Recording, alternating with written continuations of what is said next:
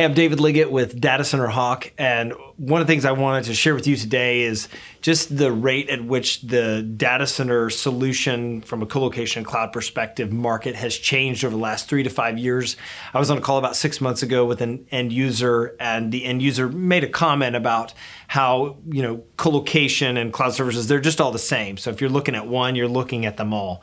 And the fact is that the market has changed dramatically over the last three to five years and it's changing dramatically today.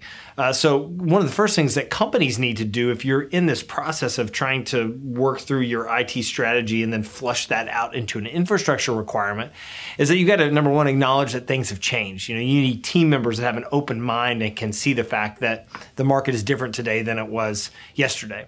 Uh, the other thing you need to do is make sure you're educating yourself on what those changes are and then how you can fit your strategy within those changes. Where do you put your IT infrastructure and for how long and for what services do you use, et cetera. So here's some things that can be helpful when you're evaluating colocation and, and cloud as part of your f- solution.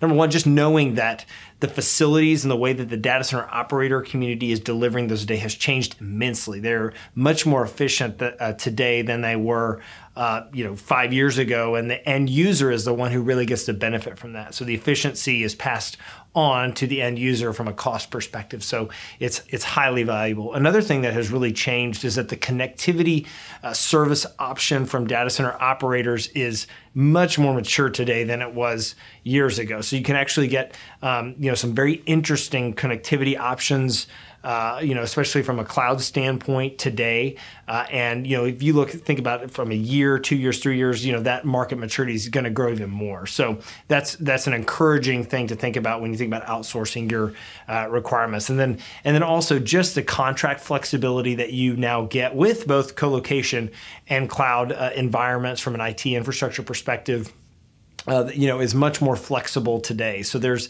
a lot more options uh, that data center users have uh, from a contract standpoint today than there was years ago.